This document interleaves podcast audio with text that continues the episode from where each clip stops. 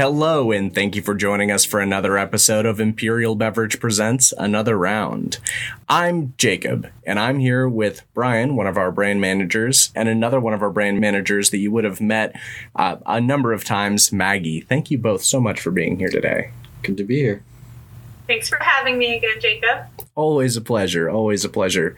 Uh, so, today, what we're going to cover, especially because we're coming into the holiday season, there's lots of parties and get togethers and events that require celebration. And when you think celebration, we're thinking bubbly. We're thinking popping bottles. We're thinking about mimosas and champagne and prosecco and bubbly wine to celebrate all the events that we would be interacting with one another, et cetera, et cetera. But I don't know much about the history of bubbly. And I think there's a lot of knowledge that technically, I mean, really gets swept under the rug. Uh, it, you know, I, I, feel like most people would understand that champagne comes from Champagne, France. And I think that's where the knowledge kind of, like the general population knowledge starts to taper off. uh, so, uh, so we're going to discuss a little bit about the origins of sparkling wine and uh, just a little bit about it. So, uh, Bryan, you've got some information that you've collected. I do. It's uh, so there's many um, stories about how sparkling wine um, got its start. Now, I think the key thing to think about though is to understand that sparkling wine really kind of got off the ground somewhere in the 16th to 17th uh, century. Um, and so if you kind of take your mind back there, they don't have a lot of stuff that we have today. You know, they don't have Coke, they don't have um, sparkling water or anything like that. That wasn't a thing um, that they could do. Uh, they didn't have machines that could force carb anything. So, um, sparkling anything, carbonation was a novelty. And so, you got to remember that and in the story because that's gonna that's where we start. So, wine has been around forever. Um, I mean, the accidental fermentation of grape juice can be traced um, all the way back um, to the, the Egyptians. So wine's been around forever. Now, wine being placed into bottles or um, airtight containers um, is been a little bit more recent, and that's kind of really where we're going to start this story because when we make wine, the you basically take grape juice you either add or you allow Mother Nature to add yeast. And since yeast is in can um, operate in an aerobic environment, in other words, an environment without any oxygen, um, it will start eating the sugars in the grape juice and create alcohol, uh, heat and CO2. So, as winemakers, they will regulate the temperature so that they don't have any sort of irregularities with the temperature so they don't get any off flavors if you're making still wine, you use uh, valves, one way valves to off gas the CO2, and you want to keep the alcohol. So that's how they've made it for centuries, using water valves and whatnot. Now, when they started putting wine into bottles, and you know, again, remember, got to remember this is the 16th, 17th century. Um, disinfection wasn't what we have today. They, they couldn't generate ozone and uh, clean out those bottles really well. So when they would put them in there, uh, there was always a chance of yeast being in there or some other um, bacteria or something creating a fermentation. Um, and you, what would happen is that that CO2 will be captured and it could on one hand, blow up the bottle, which happened a lot in the early stages. um, a lot of cleaning up messes. Um, but what really tipped them off was that when it wouldn't blow the bottle up and they opened it, they would have a carbonated beverage. Um, and this is a really rough way of talking about the first kind of sparkling wine, which we call, we have many names for it. We um, The technical name would be Method Ancestral or the uh, ancestry method. Um, nowadays in the United States, we have, and over the world, but we are fascinated with a term called PetNat or um, Pétillant Naturel.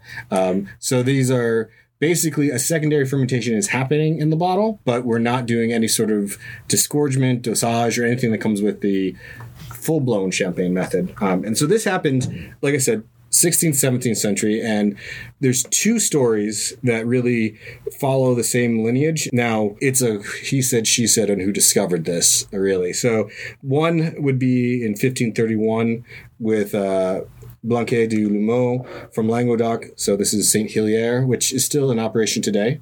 Now they now do a champagne method, but back then they claim they discovered they have the first um, written proof that they discovered uh, sparkling wine. It doesn't really say sparkling wine. It says the monks opened some bottles and they were not still. So, um, so that's their claim that they they got they they did it first, um, more accidental than anything else. Now the first one to do it on purpose, we pretty much can tell that it was not French. It was English. Um, and he um, was part of um, a group of cider makers um, that learned how to do the secondary uh, fermentation on purpose by putting sugar and putting yeast back into the bottle. And why we know it was the English that really figured this out is because of the glass that was needed to do this. So the French, they were using um, fire, um, wood fire blown glass, and the English were using coal fire blown glass. It's a big deal in sparkling wine because coal fire blown glass is more tempered and can hold the pressure, whereas wood fired cannot. Um, so even though the French may have accidentally done it a couple times, they couldn't consistently do it until this guy did it in England, and then he was importing wine from France, specifically the Champagne region, and doing it on purpose. Then there's the myth uh, that everyone loves, the Dom Perignon myth, which probably has truth to it, that he figured out the full blown step by step procedure on the champagne method. So this guy in um, England, he figured out how to do it consistently for a secondary fermentation, but the champagne method didn't really come into full effect until Dom Perignon did it. So a monk so Dom Perignon, so the Dom meaning like the abbot, uh, Perignon, he figured out a way to consistently do it over and over again. And then um, the widow Clicquot or Veuve Clicquot was the one that figured out the riddling method. Um, and then a Belgian figured out, he figured out uh, that you can use um, salted ice to flash freeze the um, the riddled yeast in the neck of the bottle to then disgorge it. So that's fascinating. Yeah, that was in the um, 1800s. He figured that out, which is when we really start moving into champagne as we know it. Right. That's so. We've talked a couple of a couple of times about different aspects of that on the podcast, which is it's cool to see a lot of that stuff built into this history, Right. like the idea of a pet nat. We've discussed that a little bit, where it's. Um, Maggie actually talked about it in the natural wine world, right? That was it was kind of a surprise, and you didn't always know that it was going to happen. Petnat is a little bit more of a almost like cowboy style of Mm-hmm. sparkling in that like you aren't adding things back that you know would help in the process. You're trusting that the wine still has a little bit of residual sugar, that the yeast is still a little bit healthy enough to create that in the bottle during that like primary fermentation. Um, you know, the more structured you get, it becomes a little bit more reliable that you're going to get bubbles, that you're going to create a sparkling wine. Yeah, and that's why I think most scholars now give um, merit the um, uh, the designation of actually discovering how to make sh- uh, sparkling wine uh, instead of the people that accidentally did a pet nat because there was no there was no ever a guarantee it was going to work and they didn't really understand how it was working initially. Scholars in the world like newton stuff went before the um, the english uh, society uh, science society and explained all this away to them as if it was some sort of natural sciences that he was doing. So really going back into that movement back then and uh, people were enamored by it because uh, even today england is still one of the um, uh, highest consuming uh, sparkling wine populations in the world per capita. England and um, Sweden. I, I don't know why Sweden, but I just know that they are. No, you're good. Well, that's well. Okay, so back then, right? If you were going to drink something, right? If you think about today, you know, there's so many options, infinite options that you can you can drink with a meal or on its own, whatever. You had water that might kill you, or uh, did they they had beer at that point, right? Yeah, they, they had Yeah. beer at that point. It was generally lower alcohol than what we consider beer now. They're much closer to the three to sometimes brushing up against the five percent. Sure. Um, I, I I would imagine they probably had some form of like ciders or Ciders and wine, and then um, at that time they had they definitely had figured out um, distilling. So they would have forms of whiskey and gin, mainly, um, little vodka here and there. So and and, and And mead. Yes, oh, and mead. mead, yeah. Yeah. The idea of like transportation and distribution uh, at that time was on a on a boat. pretty much. So you had like like a dozen options if you were wealthy. Yep. So the concept of add, adding a wine but make it bubbly, make it special. That's a novel. Right. And you have what's like local to your region too. So like Right. you know, they're probably drinking more cider and more beer in places where grapes aren't growing as prevalently. And the interesting thing about that is you're right. They, they were drinking very local. And you know, even today, the, the wine regions are, you know, they always want their own terroir. They, they go after that. We, we are different. We're, and so, but, but except with sparkling wine, yes, there are different sparkling wine regions. And yes, they have different terroirs. But Champagne, once Veuve Clicquot figured out how to riddle and all this stuff, it was game changing for the rest of the world. I mean, really, it was just um, France with England's help a little bit um, doing this, and then once Veuve Clicquot figured out, it was like overnight. Italy was making prosecco using the Charmat method. Spain was doing cava. We were they were making uh, another one in, in Italy. They were making Franciacorta. There was overnight there was this renaissance of everyone wants to do this thing this novel thing that was happening in france instead of trying to be different they all tried to be the same to a degree i mean i mean they, they were trying to replicate um, a a new novel way of making a, a consumable um, drink that France had just figured out. So um, nowadays, we, we they've definitely drifted away a little bit from trying to all be the same because they were trying to replicate. Now they know how to kind of replicate. So now they're all trying to make their own distinct variations of a sparkling wine. But back then, the whole goal was to copy what they, the France was doing, which was completely different than what uh, the rest of the wine world was doing. They're trying to make their own thing and not worry about anybody else. So hmm. Well, it's a whole new process too, Right. right? So, I mean, you talked about that in the beginning too. This like you've only ever had still liquids, and then all of a sudden you can have something that's like bubbly on your tongue and carbonated, and the first time you're experiencing something. Um, you know, I think that that is is a great example of like innovation in wine industry and how that can really trans like transfer across the board did I do wonder like was beer still during this time? Was cider still? Because it, it seems like with the history, Bryan, that you described, like cider making helped develop sparkling wine. And so I do wonder if cider was one of the first beverages to really go through that fermentation in the bottle to create it. Yeah, so I, I think on purpose, I think that is correct. Uh, I mean, obviously, not on purpose happened um, at times, but on purpose, yeah. The cider happened first, and cider, um, for those who are listening, um, even though we kind of lump it into the beer category nowadays, is actually much closer to um, how wine is made than how beer is made. It's you know, it's the juice from apples that is then fermented, so it's a very similar process. So,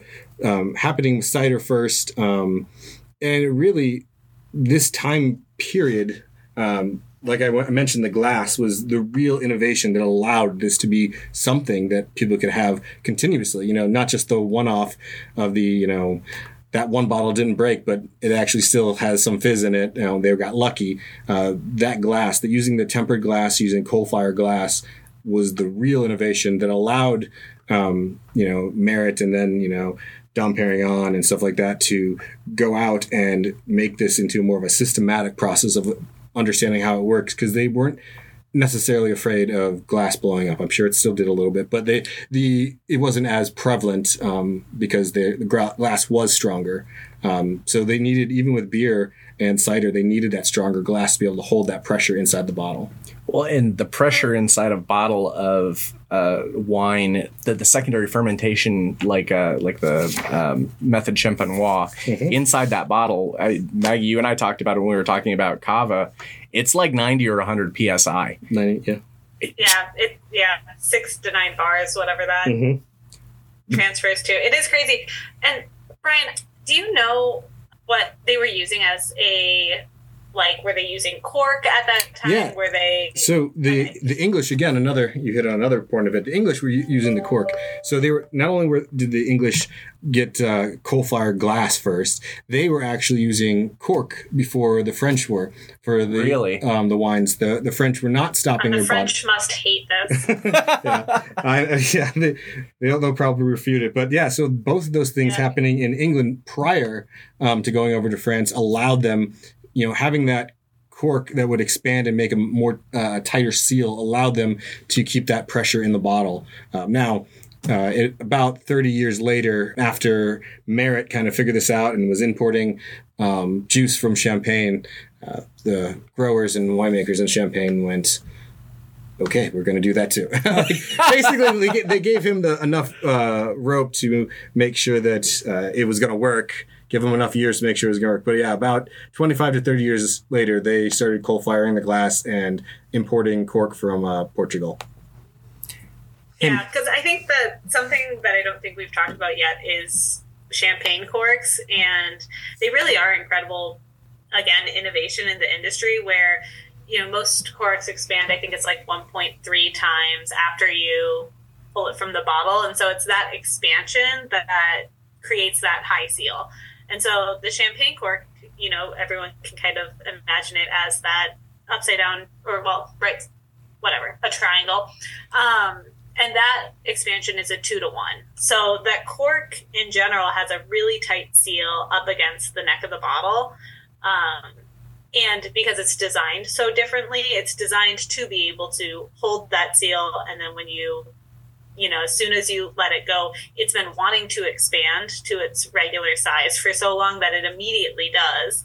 And that's why you get that like long, you know, fat base of the champagne cork. But it's, I mean, it's an incredible innovation that way too. And to be able to cork a champagne bottle also requires an instrument that is able to squeeze that cork down and put it into the neck. Yeah. So it all all following kind of right up against that uh, the start of like the industrial revolution in England kind of kickstarted the sparkling wine industry as well.